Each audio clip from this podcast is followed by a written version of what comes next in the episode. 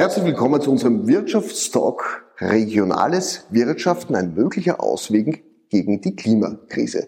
Ich darf zwei Gäste begrüßen. Wir dürfen heute hier zu Gast sein beim Rechtsanwalt Martin Schiefer. Schön, dass wir da sein Schön, dass bei dir.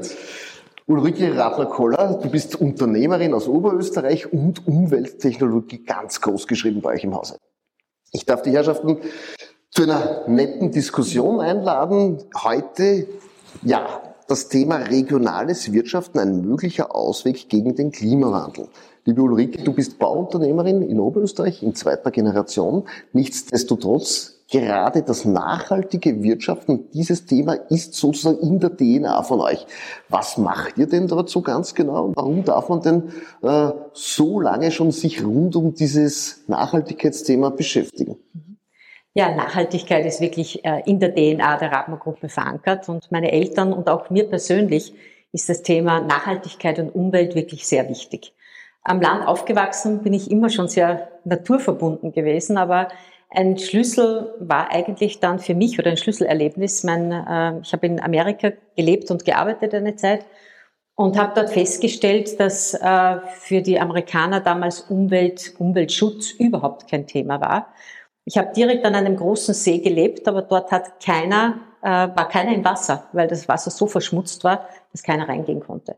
Und da war mir klar, als ich dann wieder zurückgekommen bin und auch ins elterliche Unternehmen eingestiegen bin, dass wir Lösungen für den Klimaschutz, für den Umweltschutz brauchen. Und als klassisches Bauunternehmen haben wir dann begonnen, äh, nicht mehr Kanäle und Leitungen aufzugraben und neu zu verlegen, sondern mit modernster Technologie grabungsfrei äh, zu sanieren. Und wir waren damals Pionier in Europa, haben dann mit Lizenznehmer und auch Baustellen weltweit ähm, auch einen sehr großen Markt gehabt. Ich habe mich aber dann entschlossen, äh, vor zehn Jahren den internationalen Bereich und den Rohrsanierungsbereich auszugliedern zu verkaufen und aber äh, das Geld wieder zu investieren in die Entwicklung von neuen Technologien.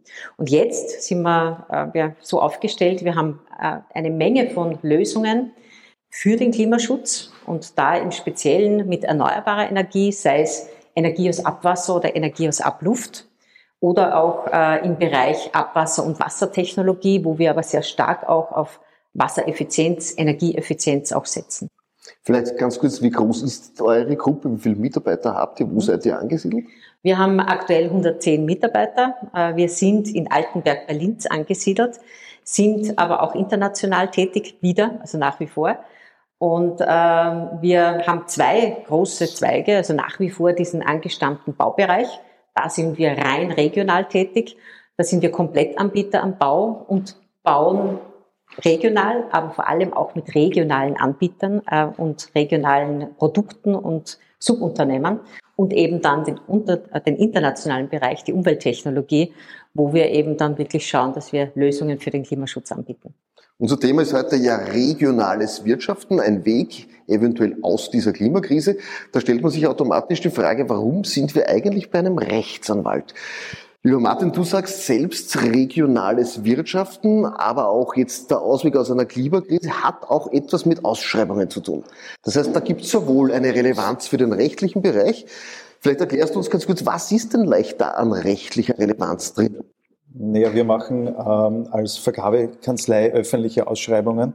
Also wir begleiten die öffentliche Hand, äh, um innovative Produkte, regionale Unternehmen sozusagen zu einem öffentlichen Auftrag äh, zu bringen. Und äh, da zeigt sich gerade am, am, Unternehmen, äh, das wir gerade vorher gesehen haben und gehört haben, dass man die öffentliche Hand als Innovator eigentlich einsetzen kann und äh, die öffentliche Hand muss einmal wissen, was es da in Österreich eigentlich an Power gibt, an Innovationskraft gibt.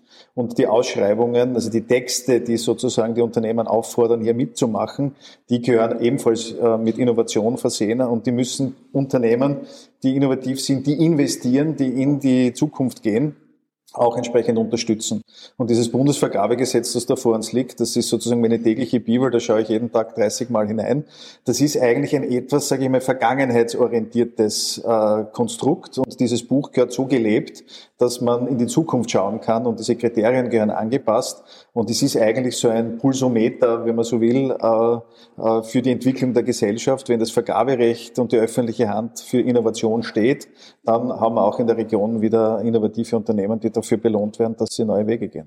Das heißt, mittels Vergabe eine Steuerung für den Umweltschutz zu bauen. Das heißt, ich sage bereits in der Vergabe, was wünsche ich mir, wie haben denn etwaige Projekte umgesetzt werden, zu, zu werden genau. und wie müssen die denn dort sich bereits an der Nachhaltigkeit orientieren? So ist es. Ja, es beginnt schon einmal bei der Auswahl des Unternehmens, das für den Auftrag in Frage kommt. Ich meine, äh, wir haben es gerade gehört, Geld sozusagen aus einem Unternehmensverkauf wieder zu reinvestieren in Innovation.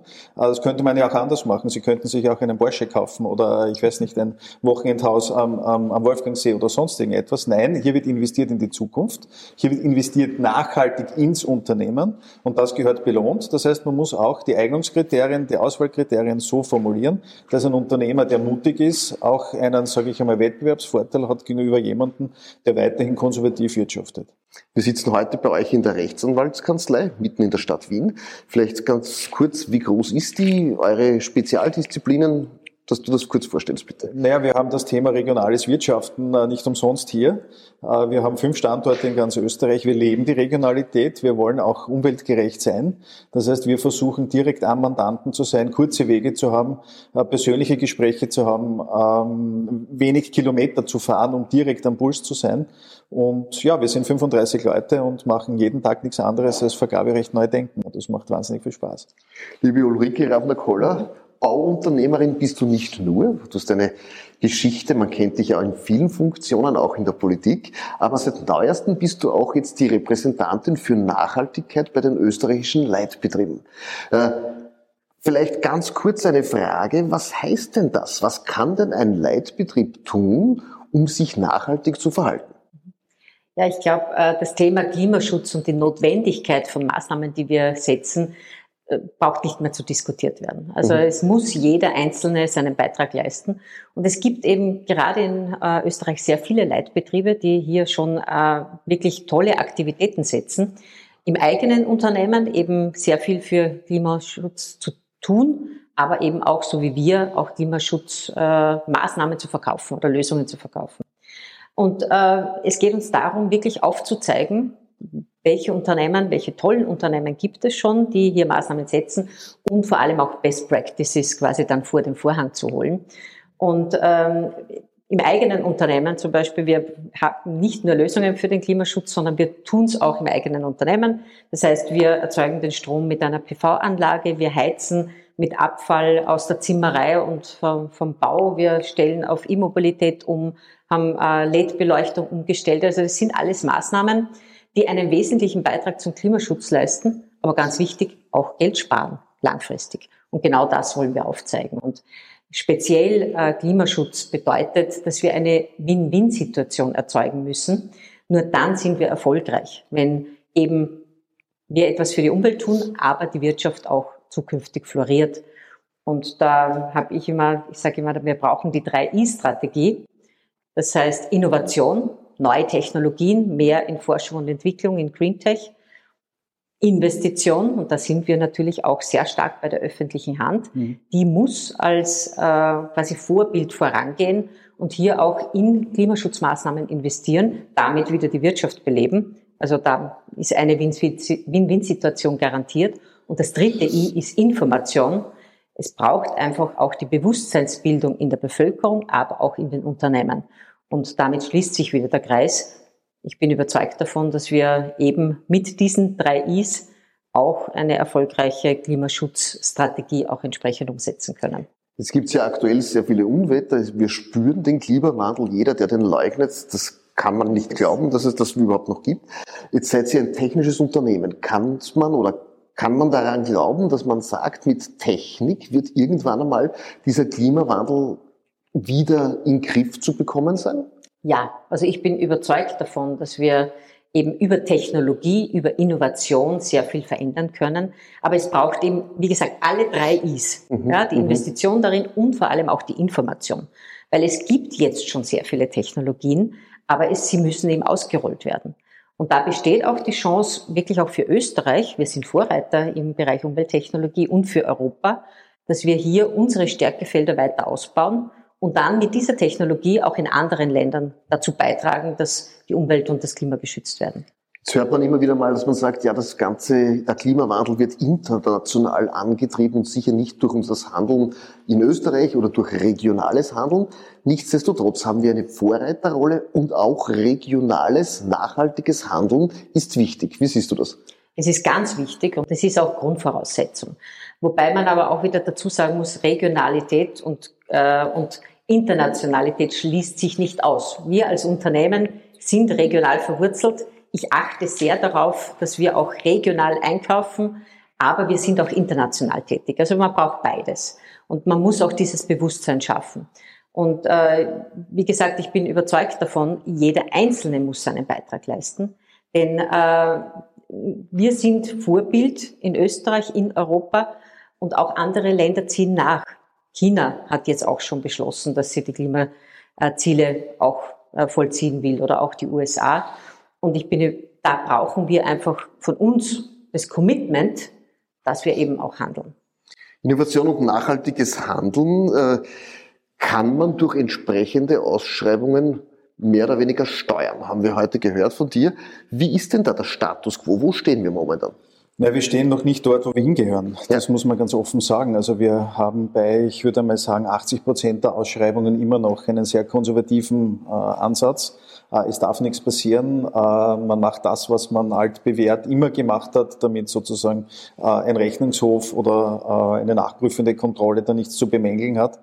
Wir brauchen einfach, das haben wir auch in der Pandemie gesehen, wir brauchen den Einkauf auf Augenhöhe mit dem Vorstand.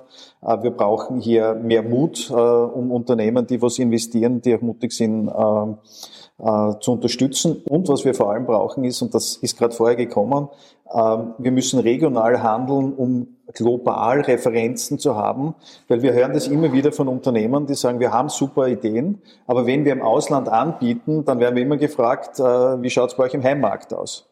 Und wir haben das immer wieder, dass im Heimmarkt äh, eigentlich der österreichische Unternehmer keine Referenz hat, weil er durch konservative Ausschreibungsmethoden nicht belohnt wird und daher nicht zum Zuschlag kommt.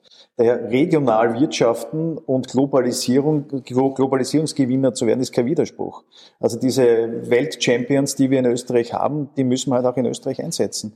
Also die öffentliche Hand muss Referenzauftraggeber werden für österreichische Unternehmen. Und das ist nicht verboten vergaberechtlich. Es gibt ja auch noch das Thema Nachhaltigkeit versus der Finanzierbarkeit. Auch da gibt es immer wieder mal viele Leute, die sagen, okay, Nachhaltigkeit ist ja nicht finanzierbar, weil nicht verkaufbar. Das siehst du, glaube ich, anders. Das sehe ich überhaupt nicht so. Also Nachhaltigkeit müssen wir uns erstens einmal leisten. Äh, als Vater von fünf Kindern darf ich berichten, äh, ich möchte haben, dass meine Kinder nicht jeden Sommer in, in Unwetterkatastrophen äh, aufwachsen. Ich habe es jetzt gerade selber wieder erlebt. Meine Hortensien waren genau einen Tag alt und sind jetzt einen halben Meter kürzer. Also ja, das Gewitter oder die Unwetter, die gerade über Niederösterreich niedergegangen sind, das ist kein Spaß. Äh, das heißt, wir müssen handeln. Und daher ist es keine Frage, äh, wann äh, oder wie, sondern einfach jetzt muss man handeln. Und jetzt muss man Unternehmen, die da Vorreiter sind, unterstützen. Und wir haben eben, wie gesagt, diese Initiative, die mir sehr gut gefällt, Leitbetriebe. Die müssen wir übersetzen in Richtung Ausschreibungen und diese Unternehmen, die hier wirklich viel Geld und vor allem auch Zeit einsetzen, die können auch in öffentlichen Ausschreibungen belohnt. Liebe Ulrike, zum Thema Nachhaltigkeit und Finanzierung hast du, glaube ich, auch etwas zu sagen. Ja, das ist ein ganz wichtiges Thema, denn im Endeffekt kann man die Klimaschutzmaßnahmen nur dann umsetzen, wenn man auch entsprechende Finanzierung dahinter hat. Die EU hat jetzt äh, viele Programme verabschiedet, auch Österreich hat hier jetzt schon Maßnahmen gesetzt, aber es braucht natürlich noch einen stärkeren Fokus der öffentlichen Hand, aber auch privater Investitionen und auch der Unternehmen. Äh, ich komme zur Rubrik, zum Lieblingsding. Lieber Martin, ich darf dich bitten, was hast uns du mitgebracht? Wenig überraschend. Wenig überraschend habe ich euch ein, mein Lieblingsding mitgebracht, mit dem ich eigentlich die meiste Zeit meines beruflichen und teilweise auch privaten Lebens verbringe, das Bundesvergabegesetz 2018. Ich halte es aber in die Kamera. Ja, bitte, du sprichst du, währenddessen, ja. Also dieses Bundesvergabegesetz äh, ist die Lösung für all die Themen, die wir auch beim Umweltschutz und der Nachhaltigkeit brauchen. Da steht zum Beispiel gleich am Anfang drinnen, die öffentliche Hand muss umweltgerecht beschaffen. Muss umweltgerecht beschaffen, sie soll innovativ sein und äh, sie soll vor allem, und das ist auch ein wichtiger Punkt, weil der immer wieder untergeht bei diesem EU-weit bekannt gemachten Gesetz, auf Richtlinien basierend, es soll kleine und mittlere Unternehmen fördern. Mhm. Und nachdem wir in Österreich eine Vielzahl von kleinen und mittleren Unternehmen haben und die eigentlich auch in der Pandemie wieder gesehen, das Rückgrat der österreichischen Wirtschaft sind, ist das genau das richtige ähm, Buch, um da hineinzuschauen für die öffentliche Hand, um alles richtig zu machen, umweltgerecht zu sein, innovativ zu sein und die österreichische Wirtschaft regional zu fördern. Also noch einmal, es ist nicht verboten, regional zu beschaffen. Ulrike, du hast uns auch etwas mitgebracht. Da liegt es schon. Ich ja. darf es ein bisschen in die Kamera es halten. Ist es ist etwas, was man, eigentlich ist es ganz simpel, oder? Ja, es ist ganz simpel. Ähm, Im Endeffekt, der Ecoturbino ist ein Wasser- und Energiesparsystem für die Dusche. Und wird bei der Armatur, bei der Dusche eingeschraubt zwischen Armatur und Duschschlauch und reduziert den Wasserverbrauch um 40 Prozent, weil warmes Wasser auch damit natürlich den Energieverbrauch und man merkt aber keinen Unterschied. Das heißt, man kann den Komfort erhalten, braucht auf nichts verzichten, kann aber trotzdem einen wesentlichen Beitrag zum Klimaschutz leisten. Und vor allem, wenn man bedenkt, dass man durchschnittlich so 100 Liter Wasser pro Duschvorgang verbraucht, machen 40 Prozent Ersparnis natürlich sehr viel aus. Und das kann praktisch jeder tun, das kann er auch selbst montieren, oder? Kann man selbst montieren. Wir sind sehr viel in, in der Hotellerie, aber auch natürlich im, im Bereich äh, Studentenheime, Unternehmen, überall dort, wo es viele Duschen gibt. Aber jeder Einzelne kann das natürlich auch machen und dann eine Ökodusche sozusagen auch haben. Das heißt, jeder, der dort sagt, im Kleinen kann, ich weiß nicht, wie ich anfangen soll, da kann er mal auf alle Fälle beginnen. Genau so ist es. Und äh, mein, eigentlich ist es mein Herzensprodukt, unser kleinstes, das wir haben. Wir sind ja normalerweise sonst im Großprojektbereich. Aber es ist eben, es zeigt so gut, dass ein kleiner Hebel eine große Wirkung haben kann und äh, man damit wirklich auch einen wesentlichen Beitrag leisten kann. Darf ich dich was fragen, Paul? Ja, ist es bei euch üblich, dass man das Ding der Woche tauscht? Ja, das, nein, das ist nicht, aber das, das dann, fangen wir ab heute an. Dann tausche ich mein Buch gegen einen Ecoturbino. ja, das, Sehr das, gerne. das müsst ihr euch ausmachen. Können wir gerne aber wir können das gerne machen. Unter Zustimmung von der lieben Ulrike gehört das jetzt dir. Und du hast eine neue Abendlektüre. Danke. Sehr und ich habe einen ist, neuen. Ist auch sehr wichtig für mein Unternehmen. Das ja. gibt es auch noch mal so kurz. Ja. Genau. Dankeschön. So, ja. Also das ist ab sofort könnten wir das einführen. Das ist ja. richtig gut. Ich komme jetzt. Innovativ. Ja. Absolut. Ich komme zu unserer unserem Experten Wordrap und darf bei der Ulrike Rappler-Koller anfangen. Think Global, Act Local könnte heute heißen. Agiere nachhaltig und das in deinem Umfeld. Wie siehst du das? Äh, das ist ganz wichtig, denn Regionalität ist schon einmal der wichtigste Ansatz äh, für den Umweltschutz. Aber wie gesagt, es braucht diese Regionalität und die Internationalität, um eben gemeinsam erfolgreich sein zu können. Nachhaltigkeit beginnt im Kopf, stimmt das? Nachhaltigkeit beginnt im Kopf, ist ganz wichtig, aber dass es auch dann zur Umsetzung kommt. Das heißt, wir müssen vom Denken ins Tun kommen. Äh, vielleicht auch noch eine eher kritische Frage. Wie erklären wir unseren Kindern das, was wir heute tun, dass wir oft auf den Ressourcen unserer Nachkommen leben? Ganz wichtig, ein Vorbild sein für die Kinder. Und was ich mir wünsche, ist, dass wirklich Nachhaltigkeit, Klimaschutz einfach ein wesentliches Thema auch in der Schule ist. Ich darf auch den Martin Schiefer, Experte für Ausschreibungen, Vergaberecht und Nachhaltigkeit, was hat das miteinander zu tun? Na, Vergaberecht und Nachhaltigkeit heißt Zeichen setzen. Äh, Leuchtturmprojekte umsetzen, nicht reden drüber, sondern tun. Dafür stehen wir auch als Kanzlei. Wir forcieren das auch bei unseren öffentlichen Auftraggebern und äh, versuchen, die wirklich dorthin zu bringen, zu sagen, seid mutig und traut euch was, traut euch innovativ zu sein, es kann nichts passieren. Das Schlimmste, was wir tun können, ist nichts zu tun. Nachhaltigkeit beginnt im Kopf. Wie siehst du das? Es muss im Kopf beginnen, weil äh, alles, was kreativ wird, äh, was äh, neue Ideen bringt, muss einmal gedacht werden. Und vom, vom Denken dann ins Umsetzen ist es ein kurzer Sprung. Man muss einmal denken und äh, sich dann mal das gut überlegen und dann funktioniert es auch. Du hast es bereits gesagt, du bist Vater von fünf Kindern. Ja. Äh, da hat man schon einen Auftrag für die Generation danach. Absolut, wie siehst du das, wie wir heute umgehen mit unseren Ressourcen? Naja, das äh, macht, schon, macht schon nachdenklich. Ja. Ähm, wir haben, als ich noch in die Schule gegangen bin, hat es immer geheißen, warum habt ihr damals sozusagen in der Kriegszeit nichts gemacht und nichts gewusst. Äh, wir leben in einer Informationsgesellschaft, also unsere Generation in Richtung Umweltschutz kann nicht sagen, wir haben es nicht gewusst, was wir hier tun. Und da ist man mit jedem kleinen Schritt gefordert, auch als Erwachsener, äh, wie du richtig gesagt hast, als Vorbild zu wirken und einfach zu tun und zu schauen, dass man das halt selbst in den Griff kriegt. Ja. Ich darf auch schon zur Abschlussrunde kommen. Äh, kann unser wirtschaftlicher Wohlstand im Lichte dieser Klimakrise gehalten werden? Was müssen wir tun? Welchen Appell willst du hier an die Wirtschaft richten, an die Leitbetriebe?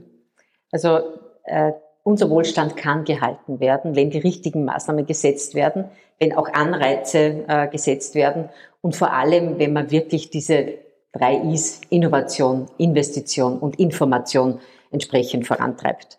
Und wir sollten wirklich diese Krise jetzt als Chance nützen. Wir haben Covid, äh, denke ich, als Chance genützt und die Digitalisierung ist so schnell gegangen wie noch nie. Und äh, ich würde mir wünschen und ich hoffe wirklich, dass wir das jetzt auch mit Klimaschutzmaßnahmen schaffen, denn die Technologie ist da. Wir müssen sie nur umsetzen. Lieber Martin, auch dein Appell, was müssen wir tun, um nachhaltig zu leben, um diese Klimakrise mehr oder weniger zu meistern? Naja, ich glaube, wir müssen selektiver werden. Äh, das, was wir äh, jetzt auch in der Krise gesehen haben, ist, äh, ich muss nicht jeden Kilometer mit dem Auto fahren. Ich kann mit Zoom-Meetings arbeiten. Ich kann meine Büros etwas verkleinern, effizienter nutzen. Ich kann das Homeoffice stärker forcieren. Ich kann regional einkaufen. Ich kann regional beschaffen. Ich kann für Nachhaltigkeit sorgen, indem ich regionale Baufirmen, das war ja auch eine sehr interessante Studie, dass gerade in der Pandemie die Bauwirtschaft eigentlich sehr, sehr gut durchgekommen ist aufgrund ihrer Strukturiertheit und ihrer regionalen Ausrichtung. Und das sollte man vielleicht äh, wieder mal zum Aufhänger nehmen, zu sagen, wir arbeiten regional, aber mit Ideen, die dann global ausgerollt werden. Und daher glaube ich auch, dass wir unseren Wohlstand halten können, aber halt mit anderen Schwerpunkten. Liebe Ulrike, die letzte Frage, dürfen wir uns auf die Zukunft freuen oder müssen wir diese mit Respekt erwarten? Also ich freue mich immer auf die Zukunft und ich bin auch ein äh, ewiger Optimist. Und wie gesagt, es gilt jetzt, äh, die Krise als Chance zu nützen und hier wirklich auch die richtigen Maßnahmen zu setzen. Auch an dich, Martin. Freuen wir uns auf die Zukunft oder erwarten wir diese mit großem Respekt? Äh, Respekt ist nie falsch, aber die Freude gehört dazu. Und ich bin sicher, meine Hortensien werden nächstes Jahr wieder herrlich blühen und äh, wir werden alles richtig machen darf noch eines verraten, die Ulrike hat einen Hortensiengarten. Wunderbar. In diesem Sinne herzlichen Dank, dass auch Sie mit dabei waren heute bei unserem Thema regionales Wirtschaften, ein möglicher Weg aus der Klimakrise. Ich hoffe, es hat Ihnen Spaß gemacht. Genießen Sie es und wünsche noch einen schönen Sommer.